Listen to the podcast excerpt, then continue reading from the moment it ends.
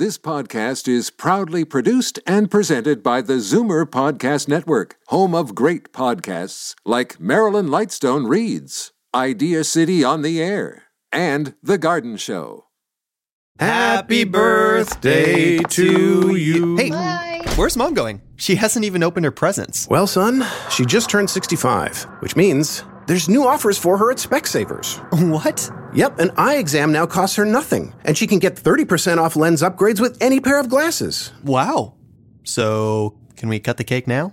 You betcha. No cost eye exams are for eligible seniors at all participating locations with costs covered by provincial health care. Conditions apply. See specsavers.ca. You're listening to an exclusive podcast of Fight Back on Zoomer Radio, heard weekdays from noon to one. Now, Fight Back with Libby Znaimer on Zoomer Radio. Good afternoon and welcome. This morning's throne speech had a lot to say about long term care, but I didn't hear anything that was new as the Ford government reiterated promises to build 30,000 new and redeveloped beds and to hire thousands more personal support workers over a very long time horizon. Some interpreted the sheer time spent on the issue as something of a mea culpa. We'll see what the Zoomer squad thinks. It came after a long overdue announcement on Friday of a mandatory vaccine policy for long term care. Um, and Friday, by the way, was National Seniors Day, a day when CARP called an emergency. So, what do you think? 416 360 0740, toll free 1 866 740 4740. And now let's bring in David Cravit, Vice President of Zoomer Media and Chief Membership Officer at CARP, um, Peter Muggeridge, Senior Editor of Zoomer Magazine, and Bill VanGorder, Chief Operating Officer and Chief Policy Officer of CARP. Hey, guys. Hello, Libby. Hello, everyone. So let us begin with the throne speech. Uh, David, uh, did you hear anything new on this file? I'm not so sure whether it was brand new, but they did. They I thought it was a clever uh, speech in that they did mention a few specifics that will enable them to. Um, uh, claim to have performed. I'm thinking ahead to next June in the election. They say by April 2022, they will have added 16,200 more personal support workers to the healthcare system. That's a, a number that uh, can be measured and see whether they hit it or not. And if they do, I imagine they're going to trumpet that loud and clear. They also promised to bring in uh, legislation. I'm quoting here, introduce legislation to protect residents through better accountability, enforcement, and transparency. The days when bad actors could get away with anything less than quality care for our most vulnerable will be over. And uh, CARP has demanded um, a return to um, unannounced inspections and fines and so forth. So um, I think that they're very aware of what they need to do and say uh, in the next election. Um, and I thought, in that sense, this was. Uh, uh, I'm not saying breathtakingly new, but I think it was tactically very uh, shrewd. It's you know when you mentioned that sixteen thousand number, I'm wondering how they're going to get there, and if they're if they're going to count replacing people who've left the profession with that. Oh, oh no, the devil will be in the detail. I'm not I'm not being naive about it, but I thought it was interesting that they're floating some uh, future action that is quite uh, concrete and measurable and within a time period. And it's very, uh, it seems to me very clear that they are well aware of, um, you know, what the next election is going to uh, include. Bill, what's your take?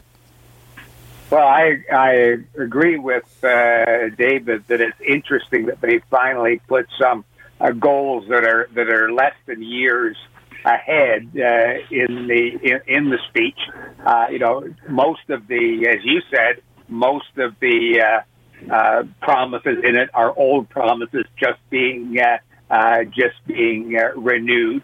Uh, I was interested, though, that they very specifically admitted they did not serve seniors well, and and the pledge to uh, to change that.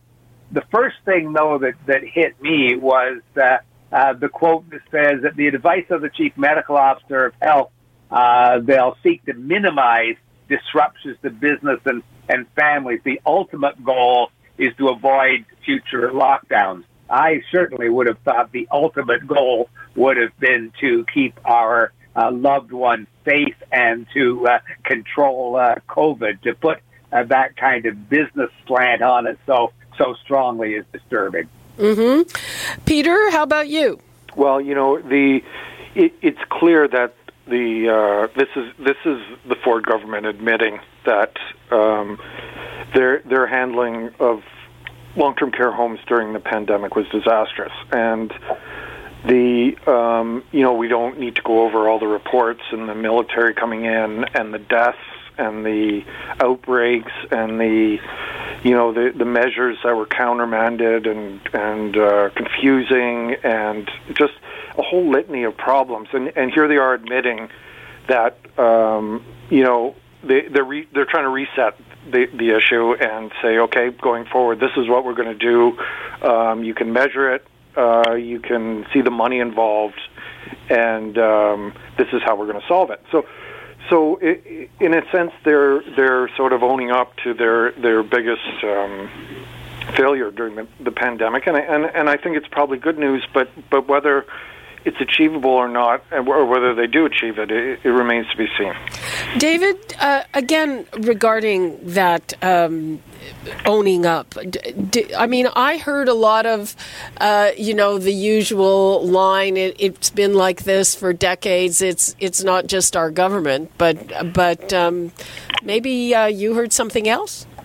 I'm not sure that that it was uh, owning up because you're quite right. They expressed it in terms of a general systemic. You know, we've all failed our seniors. I don't think they said that we were uniquely bad. And and but you know, um, I think more interesting to me is that I think they are taking it very seriously. And one of the things that uh, I've noticed, and of course they haven't publicized it loudly because you wouldn't expect them to. But if I think back to the early days of COVID, the real disaster of round one and round two of the um, impact on nursing homes, you know, very quietly, there's a new minister of long-term care, but there's also a new deputy minister of long-term care, and there's also a new chief public health officer. So some of the people we were harshly criticizing for their inept response to the early uh, uh, phase of COVID are, you know, but moved off. And I think he's got a new team,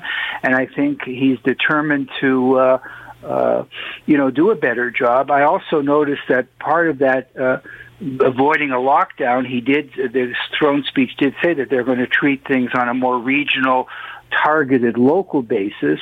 And there were great differences in the response of different regions to this. And the new chief public uh, health officer, uh, I think, came out of Kingston or somewhere where, where he did do way better than Williams, his predecessor, did on a province-wide basis. So I think they're being very uh, aware of what they need to do. Whether they can do it or not, I don't know. But I think they're very aware of what they need to do. And I think I'm I'm cautiously encouraged by this because I think that when CARP comes out with all guns blazing in June and demands this kind of action accountability, I think that the government wants to be ready with some more things to say than just uh, you know more platitudes. Uh, Bill, uh, it comes on the heels of that announcement of finally a, a mandatory vaccine uh, directive for long term care workers. Uh, what did you make of that?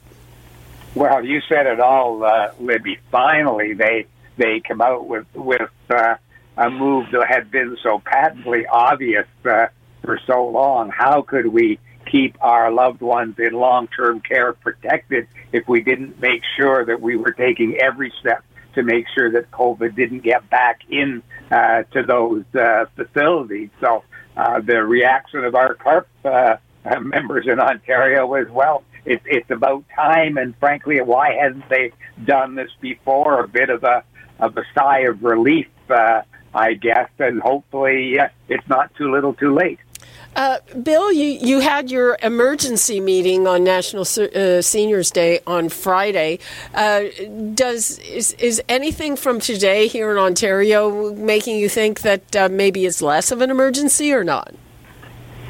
Uh, certainly, no no less of, of an, an emergency. The uh, uh, what we're seeing in Ontario and right across the country is uh, really a lack of attention to all the uh, not only the current issues around CARP, uh, but the consequences uh, of CARP that have affected people uh, so well, and governments have uh, been uh, ignoring that, and and and uh, still uh, uh, seem seem to be. The, these announcements today uh, and and last week are helpful in terms of a few small steps, but they're all things that uh, CARP and others have been calling for uh, for for months and months. It still still doesn't uh, uh, give us the the, uh, the confidence that governments are really concerned about all the needs of older Canadians, and older people in Ontario.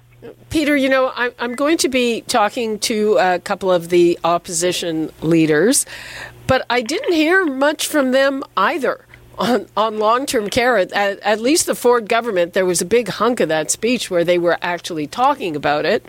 Uh, from from opposition, not so much. No, well, I, I guess they they were looking for points of criticism and.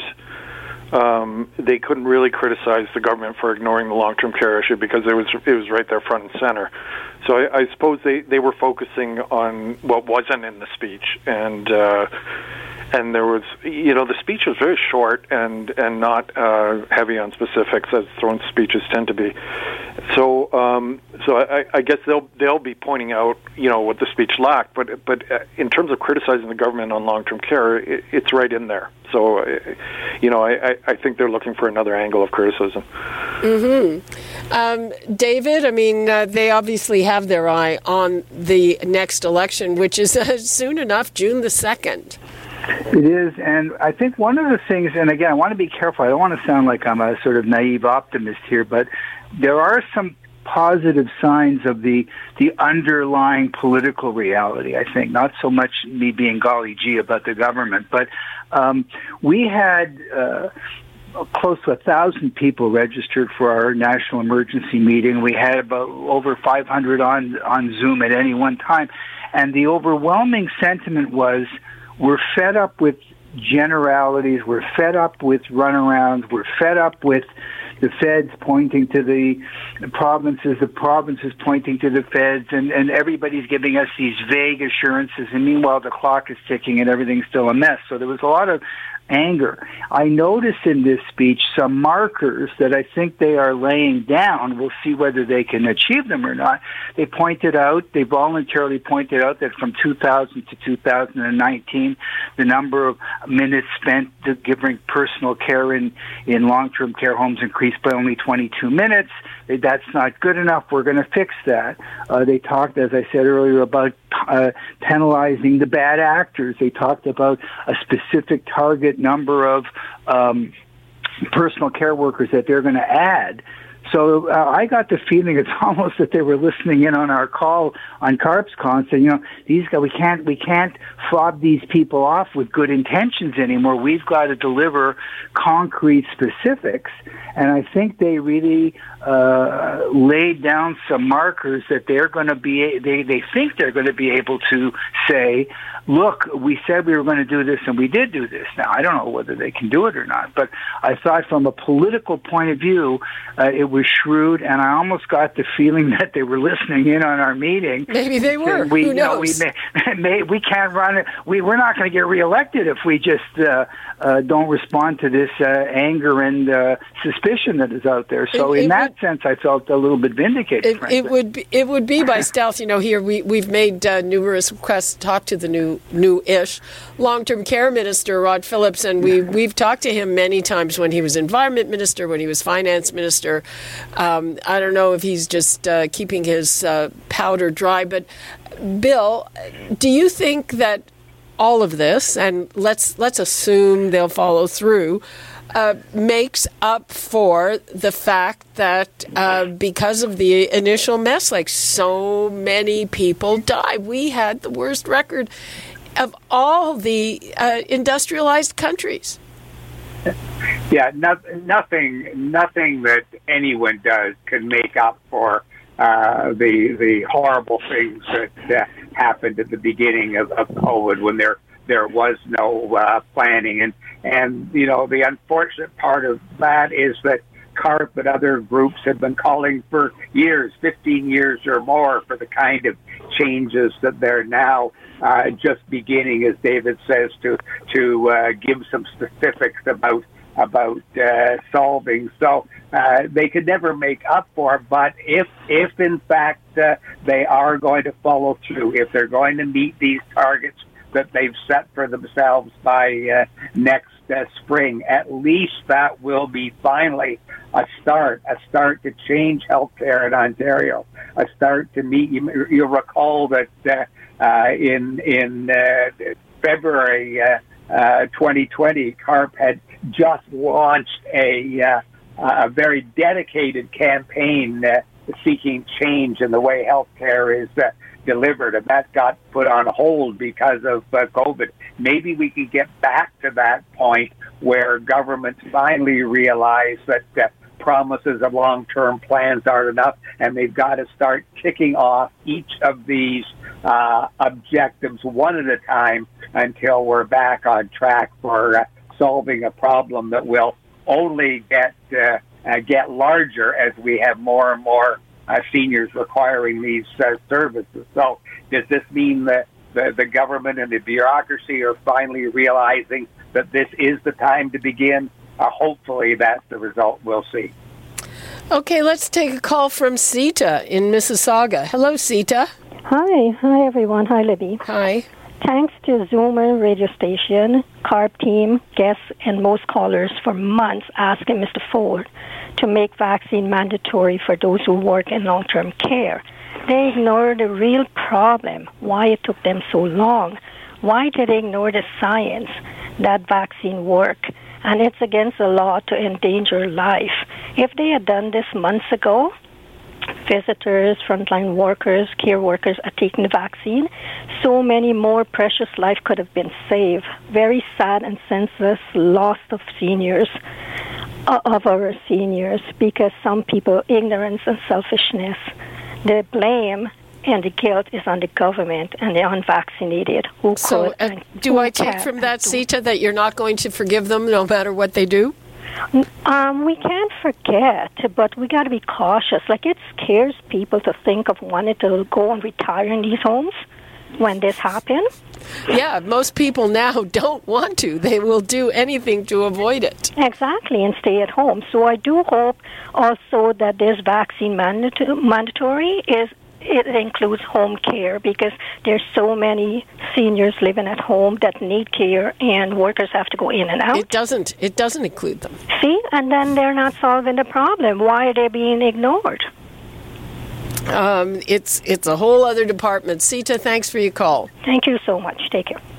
Well, um, that's you know one of the things. Whatever it is they're doing is taking a very traditional approach. They're focusing on beds. Um, they're focusing on the model of uh, whatever a 32 bed unit. They're not um, listening to all the new models that are around. David.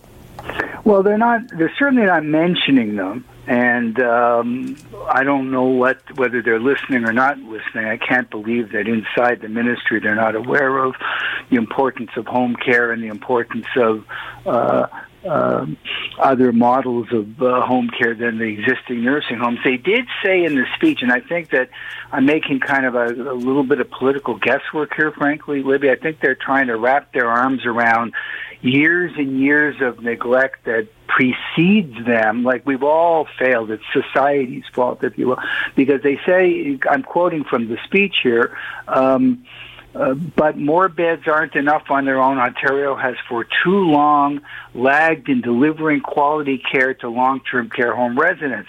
So they're they're making a mea culpa, but they're extending it into like previous regimes, and they're finally going to be the one uh, that cleans this up. And so I think they're trying to preempt the other, you know, parties from saying, "Hey, wait a minute, you guys were in power before us, and it was just as bad." Here are the things we're doing and um, it'll be up to us to see whether they do them or not and how, how successfully they do them. But I, I think this speech is just one big, gigantic marker for the uh, election campaign of next June. Um, to uh, one of the no- notes here, and and uh, a couple of things. So we haven't seen Doug Ford on this yet, and uh, amid all this, um, you know, they had this one woman MPP who yeah. lied about her vaccination status. So they they uh, they dumped her as a parliamentary secretary, which is costing her sixteen thousand six hundred dollars. So I guess that's a pretty good fine. Uh, but they're saying she's an important member of caucus, and by the way, she has a, a handy dandy medical exemption. Uh, Peter, what does this whole little episode say to you? Well, it's it's it's the the government trying to, you know, struggling with what to do with someone who misrepresents their vaccine, you know, status without coming down too hard, like uh, you know, you know, uh, removing them completely from the government, kicking them out of the government, and um, and and they're they're caught between a rock and a hard place because they, on the one hand, she did uh, sort of she didn't lie about it, but she sort of hedged her status. She did, and lie. they're they're saying, okay, we're going to be strict, but we're not going to be, you know, we're, we're not going to give her the death penalty. So, you know, they, they're caught between a rock and a hard place. They have to appease the anti-vaxxers still, who make up a large portion of their uh, electorate, or, or the the, you know. I don't know about large, but well, allowed, loud. Uh, okay, definitely. a large portion of whom would be Ford supporters, let's say, and um, so they they have to speak on both sides of their mouths, and, and and I think that's what they're doing here. Uh, Bill, I mean, do you think that is a is that just sort of a, a, a one day controversy, or is that something that you know people are going to remember? I think uh, this is going to go on to haunt them uh, for some for some time and I think they're they're try, it sounds like they're trying to find a way out of it, and it's and it's going to be it's going to be difficult. They have you know the vast majority of uh, people strongly uh, believe the science, believe in uh, vaccination, understand the, that that's what we we need to have uh, uh, success, and for them to continue to in any way. Uh, uh, support the fringe elements who who still aren't uh, aren't uh, believing or, or acting the way the majority want, it's going to be difficult for them in the long run. David? I, I I'm a little bit skeptical about um, how long the negative effect of this will be, because I think only because not because I think it's a good thing, but because I think it'll just get overtaken by other by other headlines. I mean, nobody's uh, you know Rod Phillips' uh, dishonest uh, holiday that got him booted out of the cabinet uh, he, you know, he served his uh, time in the penalty box, and nobody's really dwelling on that anymore. So I'm a little bit more cynical about whether they're really going to pay a long-term uh, price for this. But I agree uh, that it is shocking, I agree they were caught between a rock and a hard place. But um, they're hoping to get everybody paying attention to the deliverables that are promised in the speech, and not paying attention to why uh, things were bad before and I think that's very typical of uh, of all governments and of all certainly of all throne speeches. Here's what we're going to do from now on, and uh, there's only a limited amount of time we want to parse all the things we could have, should have, would have uh, done in the past. I think it's you know pretty conventional political strategy at that point. Hmm. Um, so, uh, Bill, does does this position them well for the next election in your view? Uh, it uh, it certainly starts them in a, in a in a direction that could position them well. There's going to be a lot of water under the bridge before we get to uh, the next June June the second. But what it does, I think, and I think that the thing we've really got to to watch is what this what we really need is a change in attitude in the bureaucracy, the frontline people, uh, the the managers who uh, who actually have to carry out uh, the mandate from uh, uh, from the from the politicians, and uh, and perhaps the one good thing that this speech from the throne is is a is a really good, strong indication uh, to uh, uh, to the bureaucrats that there has to be change, or other heads besides the uh, uh, the, uh, the, de- the deputy minister will will roll, and that's what we need to look at at now. The the, the posturing of the uh, of, of the politicians uh, will only uh, be effective if the bureaucrats follow through, and that's what we've got to watch now. Um, Peter, is it a good move that we're not seeing Doug Ford front and center?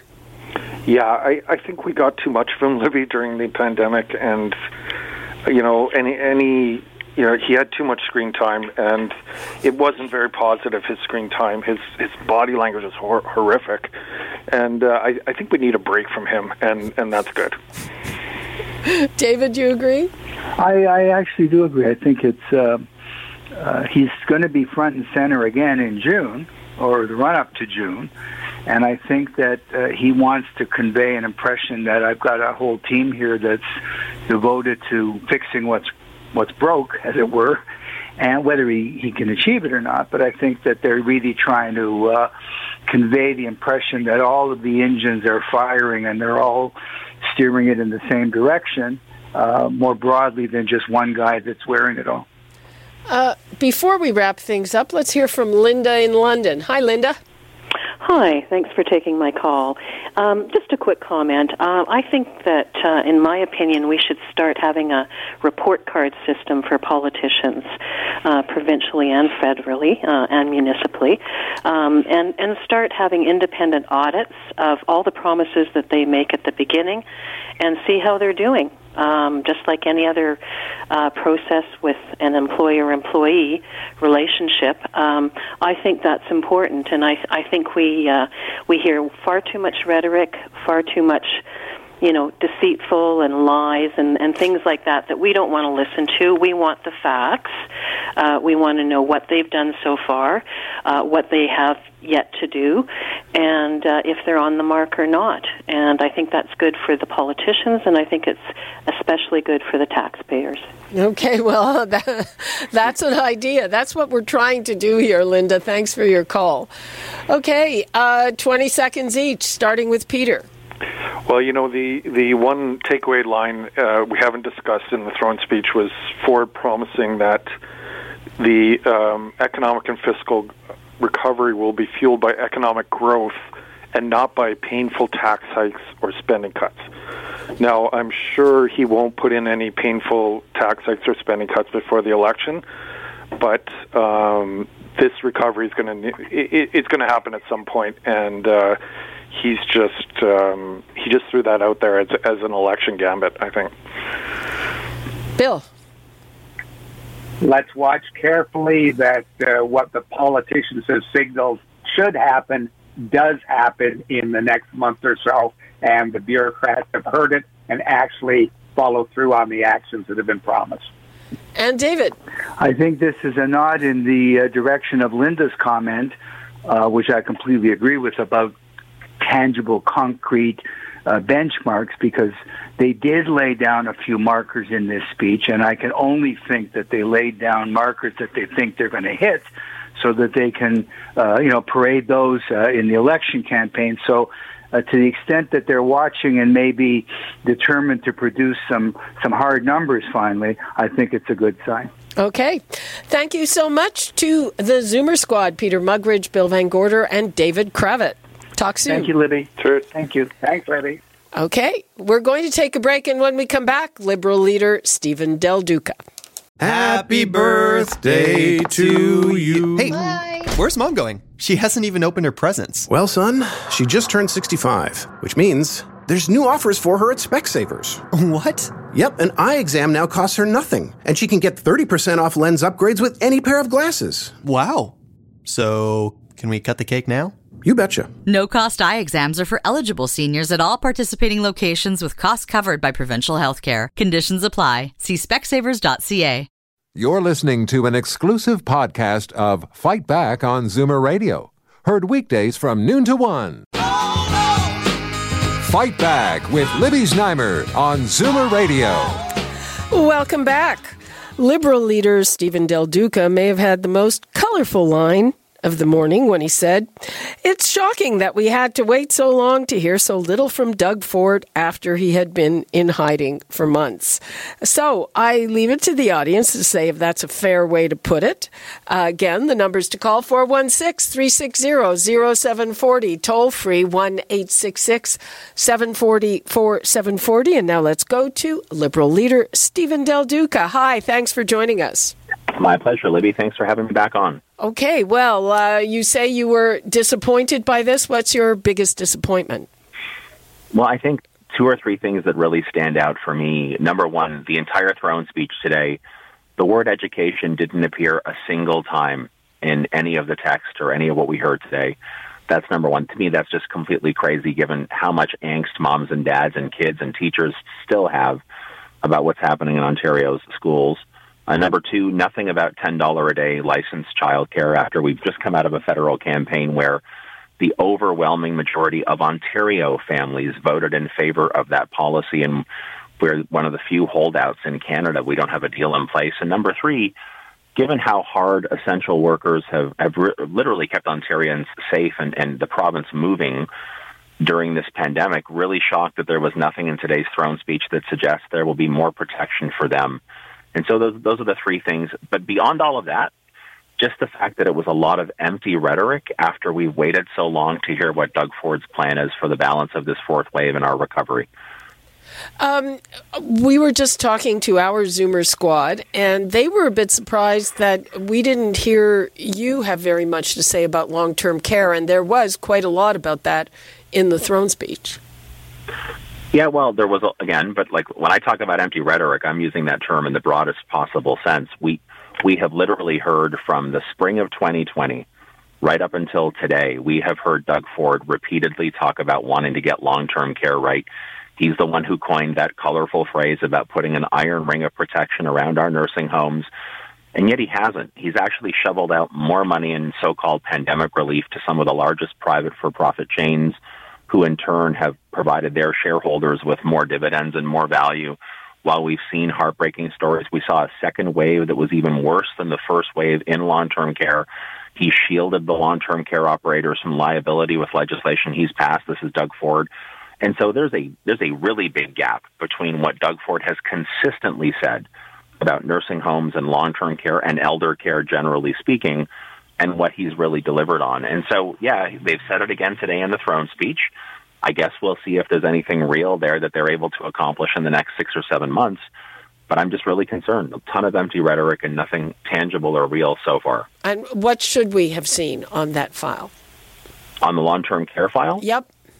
Yeah, I think so. I think a real clear sense that they know how they're going to get. I mean, three and a half years into their mandate to still talk about that 10 year horizon for the number of beds they want to build, I think that's a concern because it feels really delayed to me.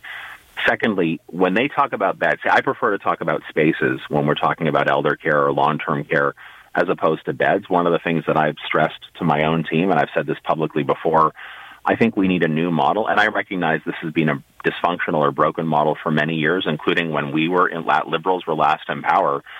I think we need to move away from, I'll call it the institutionalization of our seniors, uh, building massive campuses, large structures, and I think we have to find a way to let people stay in their own homes, community-based home care models.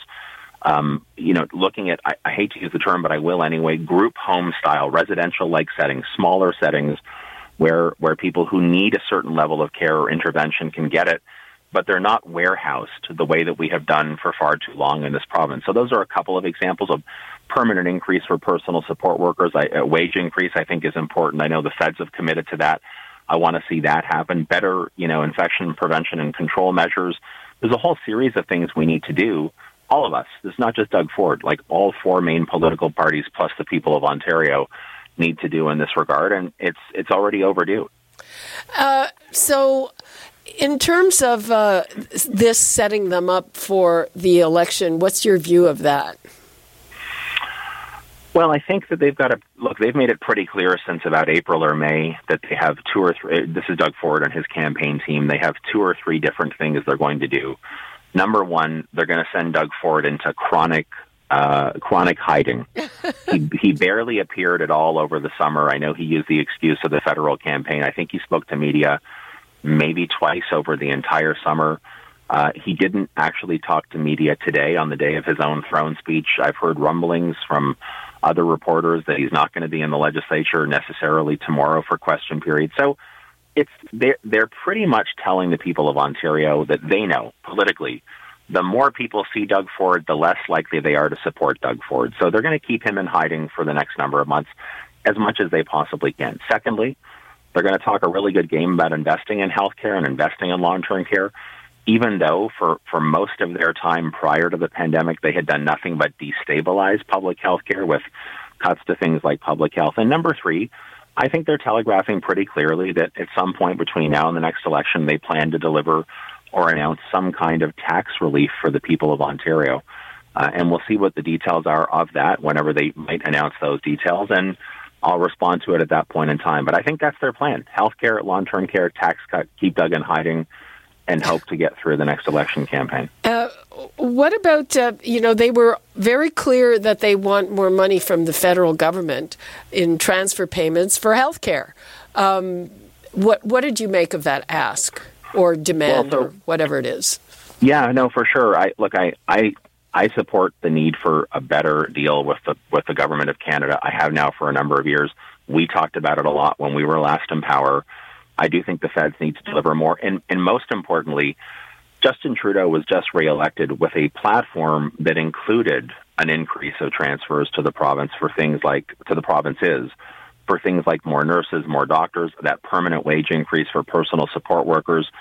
So I I will echo Doug Ford's call for more support, more money from the federal government to get those areas right. But but here's the challenge that I have, Libby.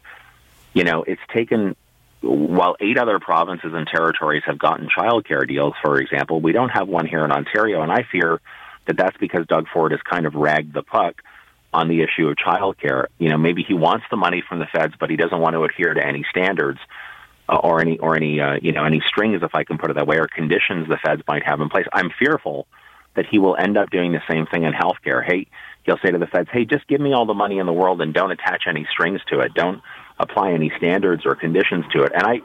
I think that the the needs in Ontario for more nurses, more doctors, uh, better compensation for personal support workers are so extreme. I think we need more money for the feds. But if I become premier next year, I'm okay with standards conditions don't scare me because I'm I'm I'm determined to deliver the outcome. I don't need a blank check. I actually want to get a good deal, but I want to get money into the system and get more nurses in our hospitals and elsewhere so people get the care that they deserve and that's what I'm, I'd be focused on. And and the same for national standards for long-term care? I'd be perfectly fine with national standards for long-term care. Absolutely fine with that. I mean, again, I think that there's room for the federal government to make a larger investment in that space, and I'd want to see that, and I would push for that. But standards don't scare me. I think we should all want to see stronger standards in healthcare, in long-term care, and then work like you know, work as hard as we can to actually deliver on those standards and adhere to them. There's nothing wrong with that. You, as a regular everyday Ontarian or Canadian, you should want us everybody in this province should want us to work as hard as we can to make sure that we're we're achieving those standards because that's one of the challenges, right? When you don't have standards in place, it's easy for things to be out of sight, out of mind, and for us to end up in the disastrous situation we have with long-term care. Okay. Steven Del Duca, Liberal leader of Ontario, thank you so much for being with us. My pleasure, Libby. Thank you. Take care. Okay, bye bye. Well, the other party leaders also had their say responding to the throne speech, and now I'd like to welcome Ontario Green Party leader Mike Schreiner. Hello, Mike. Hello, Libby. Hope you're having a good day. Oh, why not? um, so, uh, what did you miss most in the speech? Well, Libby, I have to say that's one of the most uninspiring throne speeches I think I've ever heard. I mean, people are desperate for answers from government about how we're going to get this pandemic behind us. And some of the big issues like the chronic nurses shortage that we're facing nothing about how to address it in the throne speech nothing about supporting small businesses with additional funding support and also support to implement the vaccine certificate I tell you what, cases are rising in schools, and parents and educators and students are saying, What's the government going to do to make sure our kids are safe and our schools stay open? Nothing in the throne speech about it. And then the premier, he said the reason he prorogued the legislature to have a throne speech was that he needed to respond to the federal election campaign. Well, some of the biggest issues in the federal election, $10 a day child care, not mentioned in the throne speech. The climate crisis that we're facing, we're experiencing every day, not mentioned in the throne speech. And housing affordability crisis was one of the top issues in the federal election, not mentioned in the throne speech. So, you know, I think Ontarians are left wondering well, what is the government's agenda? What was the point of this throne speech?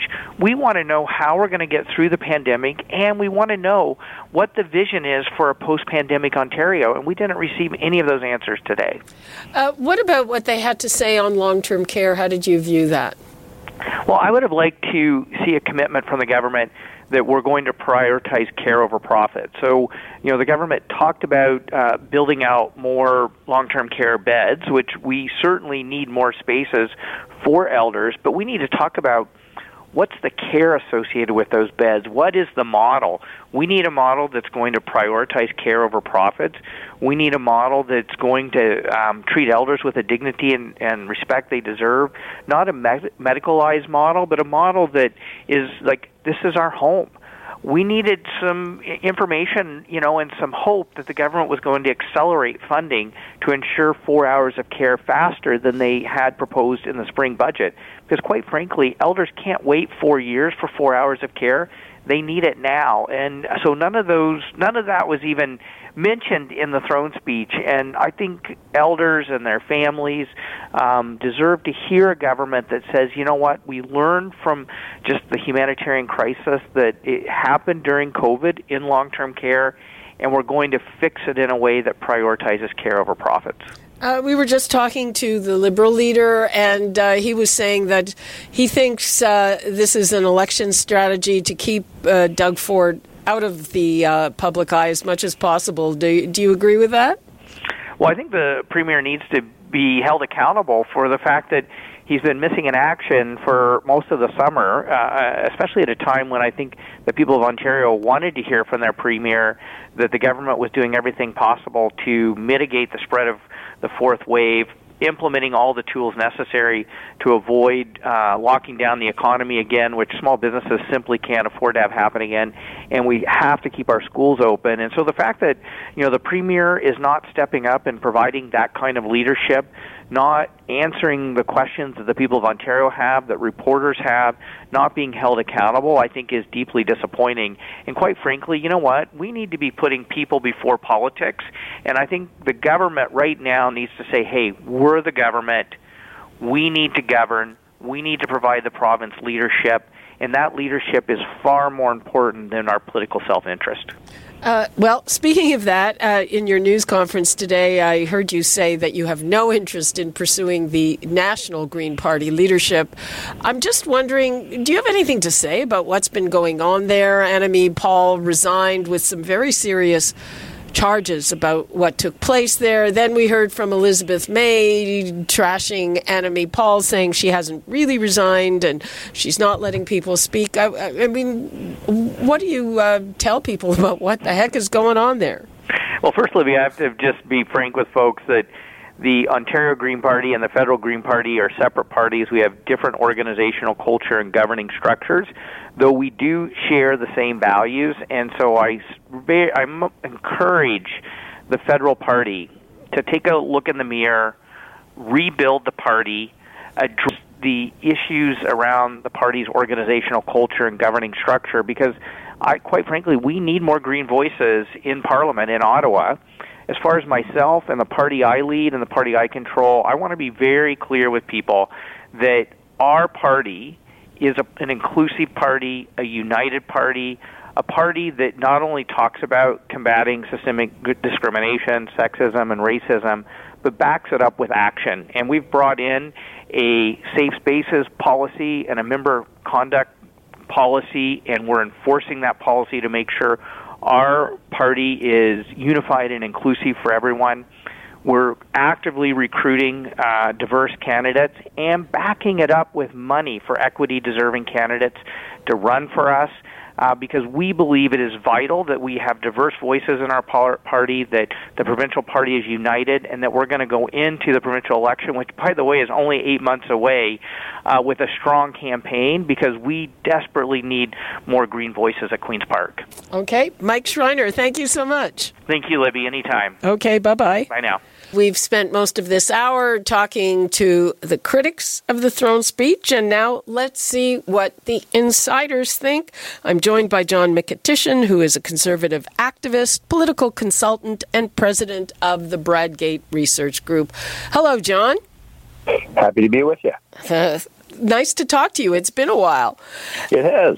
So uh, everybody seems to be sure that this is uh, kind of a pre-election throne speech. Do you see it that way? Uh, well, that's pretty much stating the obvious when it's eight months before a, a set calendar election. So yes, of course it is. And uh, you know, if you had to grade it, did you like what you heard there? Yeah, you know what? It's given our circumstances. It's really hard to uh, think of what could have been done differently, right? From a conservative's perspective, uh, you know, we like balanced budgets, we like paying down debt, we like being uh, responsible and ready for any kind of big economic disaster. And where we are is coming out of a big economic disaster, right? Because while all the focus in the last 18 months may have been on the, the human story and the human tragedy and the uh, you know, behind that with COVID has been this economic tsunami that's hit our economy, uh, both with people not working, but in business failures. And how do we restart that? So, you know, for for every business that's gone under so far, I, I would bet there's another five that are on the verge of failing and are hanging on with by their fingernails. And I think uh, uh, this budget and this government is, uh, you know, the right one, not budget throne speech. Uh, we'll see the budget shortly. All of that is what's needed to grow the economy and save people from a worse situation than we're in. What did you hear as the government's priorities heading into this?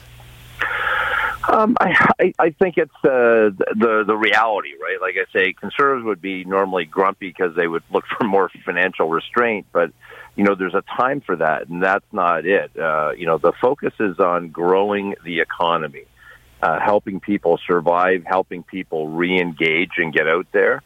And, and you know, while there's a lot of uh, focus in the everyday media about you know how many people still aren't vaccinated, uh, you know, we're in the situation where four to five are, but there's still a, a hesitancy, right? Uh, you may have uh, 30,000 people going to a ball game. I went to my first baseball game in two years uh, on Saturday. But, you know, on the way in and out, people are wearing masks, people are being careful. But the restaurants aren't full, the bars aren't full. And if they are, they're operating on limited hours with limited people. So we need people to go back and embrace life again and get out there and live fully. And that's what's going to drive our economy. And, you know, that's where the government's setting out as its priority to get us, you know, back on track and fully running again. What did you think of what the government had to say about long term care? First of all, did you take it as a mea culpa? Taking responsibility, and, and where does that sit in their list of priorities and list of what people will be thinking about when they head into uh, the voting booth? I, I think it was a mea culpa. I think it's, uh, you know, certainly no party is uh, faultless. Um, you know, long term care is something that's evolved over the course of time and not been what any of us would really want if we were designing something from scratch, right? It's really been a hodgepodge system that, uh, for the most part, has been on some verge of a brink that we always got away with until we hit a pandemic that specifically targeted people that were retired and living in retirement homes. And that's, that's where, you know, the system clearly failed, uh, failed system wide, uh, failed because of lack of preparation and protocols that should have been learned or the last time the conservatives were the government, uh, under SARS, you know, uh, you know, long before the, the liberals had 15 years. And then, you know, we weren't prepared because of the lack of PPE. uh, that the Liberals threw out. So nobody's blameless, but you know, there's only so much uh, use in, in, in navel gazing, right? What's needed is moving forward. So what's the future going to be?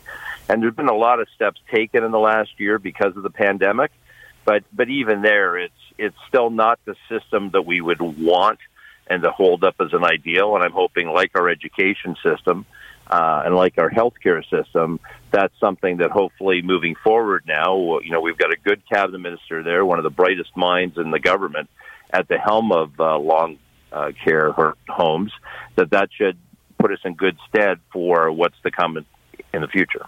Uh, the opposition is uh, saying, hey, the strategy is uh, to keep Doug Ford out of the public eye as much as possible. They're making jokes about him being in hiding. Uh, what do you say to that?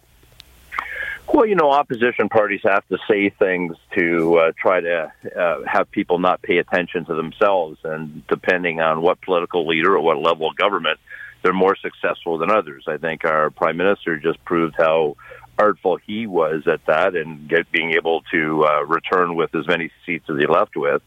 Whereas if you look at the Ontario example, right? I mean, uh, uh, you know, our Green Party leader is a nice guy, but he doesn't have any seats. Uh, you know, if he went crazy and doubled his number of seats, he'd be at two.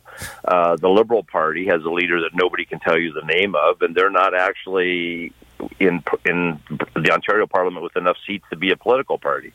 And then that takes us to who could, if Ford fell or if things fell apart for the provincial government, who could be our next premier would be, you know, uh, Andrea, you know, the leader of the NDP, who I think this is fourth or fifth election she's going into.